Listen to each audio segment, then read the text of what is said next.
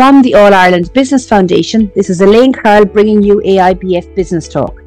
AIBF is an independent national body tasked with enterprise development and the promotion of best in class businesses as business all stars. Today, I catch up with Thomas Browne of Salus Training Services, which has gone from strength to strength since its formation in 2005. Salus has consulted on some of the most prestigious projects in Ireland, Australia, and the Middle East, specialising in health and safety, training, consultancy, and traffic management.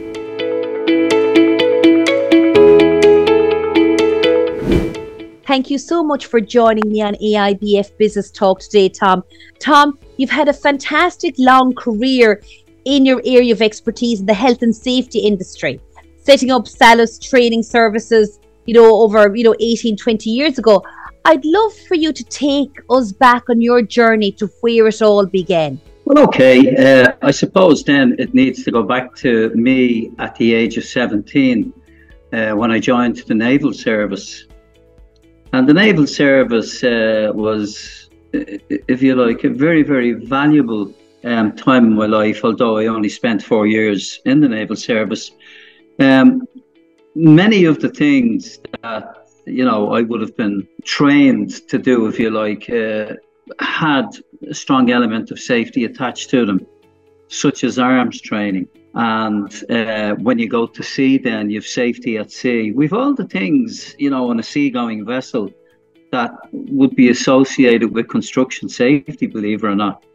Because, you know, if you're up a mast painting, um, if you're on what they call a bosun's chair over the side painting, you're adjacent to water. That, that's something that we would refer to in our industry as well in construction.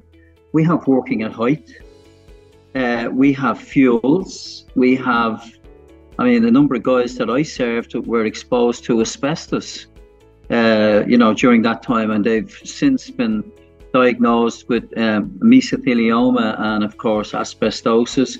There's carpentry. There's a, a electricity on board. There are the paints, and in the 70s, much of the contaminants hadn't been removed from the paints, if you like, such as lead and that sort of thing and they needed a very robust paint, obviously, for painting ships, so as they get some bit of time out of them uh, when they're exposed to salt water, etc. Um, we did have things like uh, boarding trawlers, so there was an element of skill attached to that when it came to working in rough seas. Unfortunately, we were called upon from time to time to get involved in some maybe body recoveries. Uh, we assisted in the search for two ladies who were murdered in the 70s by two Englishmen, one died in prison since. The other one is still doing time. They'd be referred to as Evans and Shaw. Um, but then, as, as it progressed, uh, I became what they call uh, a, a, gunnery instructor. It's what they call an SG2. Excuse me, please. And, and that's in the run up to doing what they call an NCO's course. Uh, I became a seamanship instructor.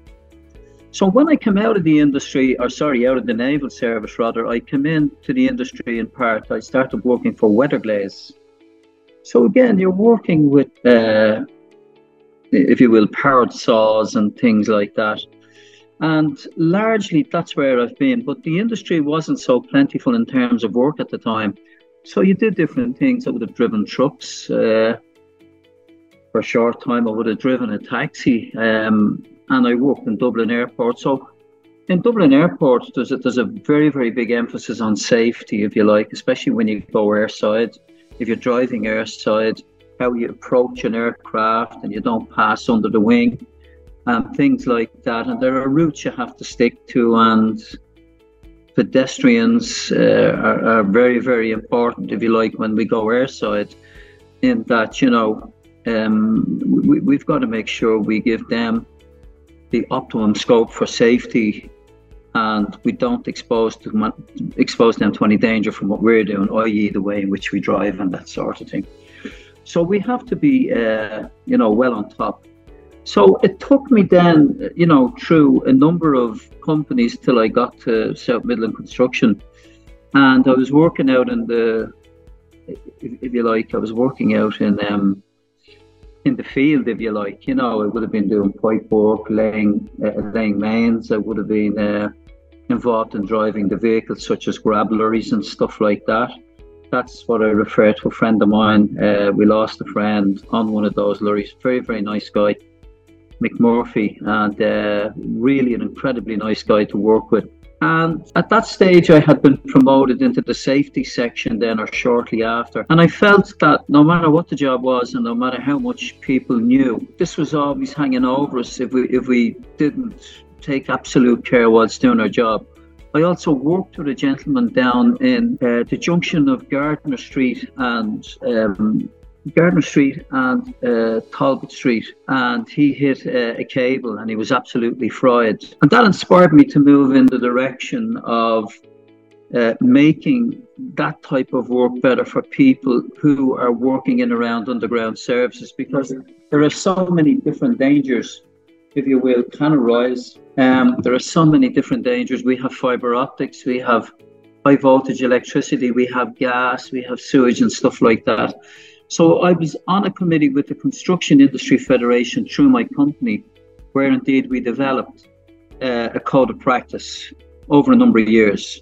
And I became more and more engrossed in that. Uh, and I was inspired then to take it a little bit further. And I ended up training um, many of the people who now train that in the country. I've since written the, the newer version of that, if you like, and submitted that now. That'll be rolled out very, very soon. And again, like everything else, you know, you say, is there is there anything else we can do? So we as a company, Salus, uh, we wrote um, a version which was advanced even beyond what the national standard is. And we, we, if you like, we won an award for that through the Construction Industry Federation for innovation. And what we do is we shoot air jets into the ground and we pulverize the soil. And we have a micro suction unit which will suck the soil away from where we believe the services are. And then one can make a decision about how they proceed, whether they use a machine uh, or else you go in and hand dig, whatever you know has to happen at that location. Because striking uh, fiber optics today, it doesn't bear thinking about in terms of the cost and stuff like that. But to hit electricity and to hit, uh, um, sorry, gas and such, but even sewage, uh, all of these things are very, very costly. They're costly in monetary terms, but they can be uh, also costly in terms of the type of injuries they can cause. And of course, the biggest cost of all is one's life. I think they say, Tom, that one way to become an expert in your field is to actually to teach it and to relay it. And I think that's something that you certainly have been embracing through your career, first and foremost in the training services side of things, but now bringing that into Salus and your continued innovation, I think, is something that is so, so admirable. I'd love to hear about Tom, the entrepreneur. So when it came to setting up your business day one, and it's really, I suppose, inspiring to hear as well how you turned maybe some very negative events such as the passing and you know some accidents in the workplace to actually really inspire you to focus and to hone in on the safety side of things. Okay. I'll be blunt and uh, you know it is what it is. Uh, during my formative years i may say when i was in um, primary school and indeed secondary school thereafter i wouldn't have been the brightest character in school, and I was the subject of some ridicule, and not only from, if you like, my peers, my fellow classmates, but the teachers. And I, I, went to Christian Brothers. I suppose everybody bashes the Christian Brothers now, but I academically I wasn't really, you know, very very um, good at all. So when I went into the naval service, uh, I had that basic education. I mean, I might as well be honest, I failed my intercert miserably uh, beforehand, but I didn't know at the time, and I didn't know for some years later that I was actually dyslexic and indeed numerexic. I found a way of learning myself. I mean, I, I had no formal introduction to how to learn differently. I just found that I had to write profusely to try and remember things and to get them in context. And I had to do an awful lot of stuff from memory, which I could at the time, far greater than I might be able to do now, I can tell you. So you know, I, I had to do physics and I had to do other things for some of the jobs I was doing, you know, in the naval service. And when I was going through the, the preparatory stage of um, be, trying to become a diver, physics was a very, very uh, important element of it. it. It moved on from there basically, and I did my courses, my instructor's courses, and all. And I started to get some very, very good results to the point where I was coming number one in the class. So it just meant that I was taking information on board in different ways. Um, and I looked back, you know, at how I performed in school, and I said, okay, so I've just, I've, I have to do things differently than everybody else.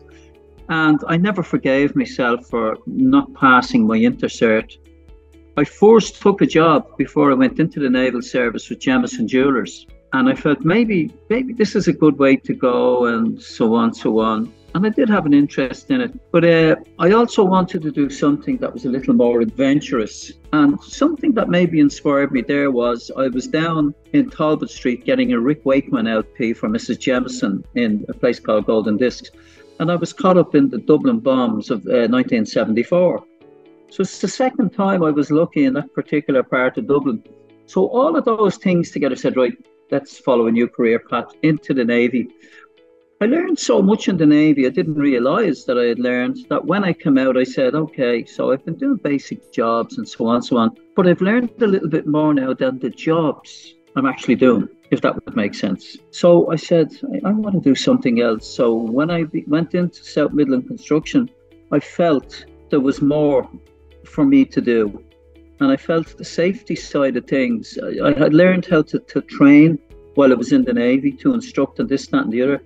I had learned the topics quite well, if I might say, and I locked onto the legislation. And I was able to recite the legislation word for word and, and, and what the implications of that legislation might be. So moved into the safety section and then I moved into claim and accident investigation within the same job. And if I may be bold enough to say I was turning in some very good results because I created what we called a, a doorstep strategy. Instead of just sitting back and saying, is Mrs. O'Brien going to put in a claim? Claim? Uh, you know, what are the implications of that going to be? Because the loss adjusters were kicking us hard at that time, and our premium was going up and up and up all the time.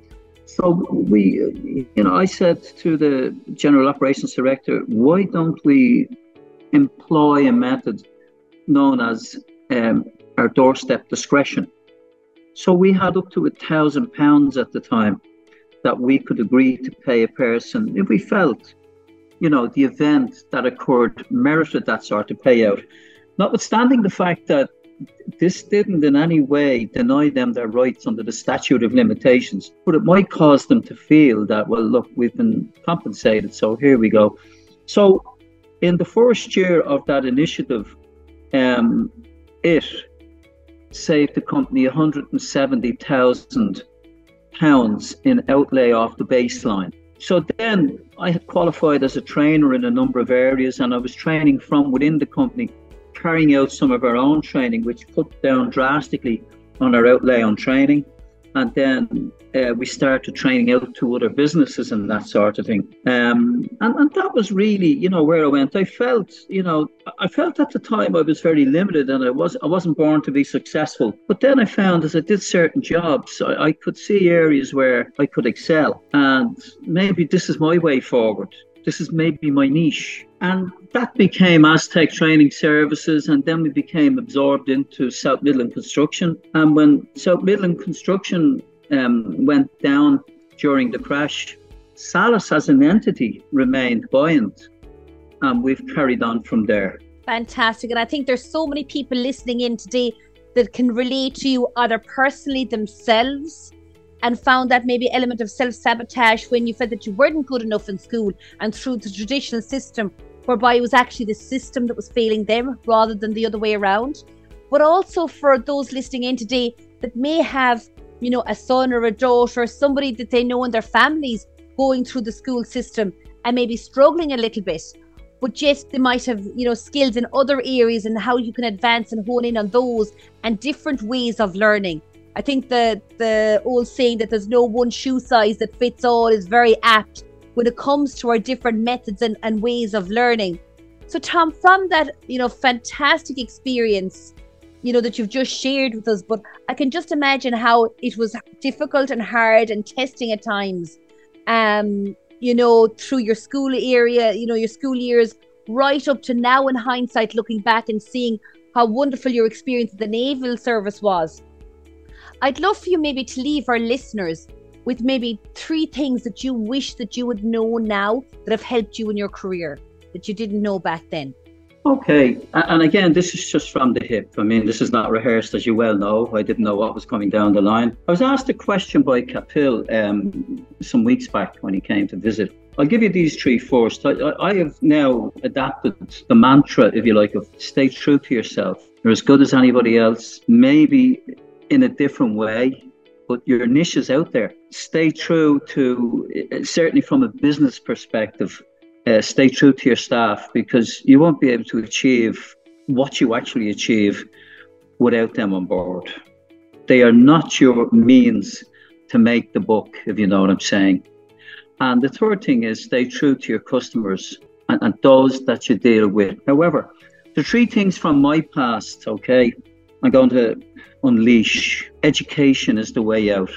We don't all learn the same way. So I'm 65, I'm 66 at Christmas, and I received a, a higher um, diploma in forensic criminology and forensic psychology just on last Saturday, if you like. So, lifelong learning, I'd say. Never feel I'm 17 now, it's too late for me to educate towards a good future. Um, as I said already, I'm hoping, I don't know if it will happen. Uh, I would like to think that I might be able to move on in the direction of the King's Inns. Because the more you go, the more you educate yourself, the more you realize, you know what, I'm not this person that I, I really thought I was. You know, and can I tell you this? I've come up against, you know, in adversarial situations, um, people from other businesses and in a health and safety context people who I would have thought were much better educated than me. And I have excelled, I can tell you, and I came out with results. And I've gone into courtrooms and, and I've won cases as, you might say, the proverbial layperson. So the next thing I'll say is be confident about your future. It might not be what you want it to be right now, but I can say from my experience, um, look forward into the rest of your education. Never let it stop.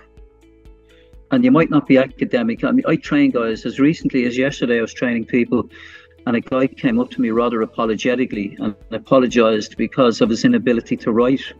My mother was beaten across the, the left hand with a ruler or a stick, whatever it was, because she was seen as doing the work of the devil. So she crossed over to the right hand, and her writing was very, very bad after that. I mean, that has to leave our educational system. You are who you are, you are what you are. There's an education there for you. Pick what you feel suits your aspirations and go for it. You're talking to somebody who, you know, wasn't wasn't at the races at all, but you'll get there. And I'm sorry for you, being overbearing. The, you've booked booked the trend in all aspects, Tom. Tom, it's been an absolute pleasure chatting with you here today. I think there's some great lessons there about, you know, staying true to yourself, staying true to your staff, staying true to your customers. They're so important. You know, those three elements are three cornerstones of any business. But even from ourselves as people, you know, embracing education is so, so important. And looking forward yeah. and being confident about your future. And so many of us are not where we maybe want to be right now, but always to look forward and to seeing what it is we can do to get there. Um, congratulations on your recent achievement as well as Health and Safety Business Person of the Year for 2023 with the All Thank Ireland you. Business Foundation. In addition to your many, many other accolades, Tom, if any of our listeners here today would like to reach out to you and to get in touch, um, with you, either personally or you know, through the services that you're offering at Salus Training. How should they do that? Well, I mean, I suppose as a member of the AIBF, our, our details are there.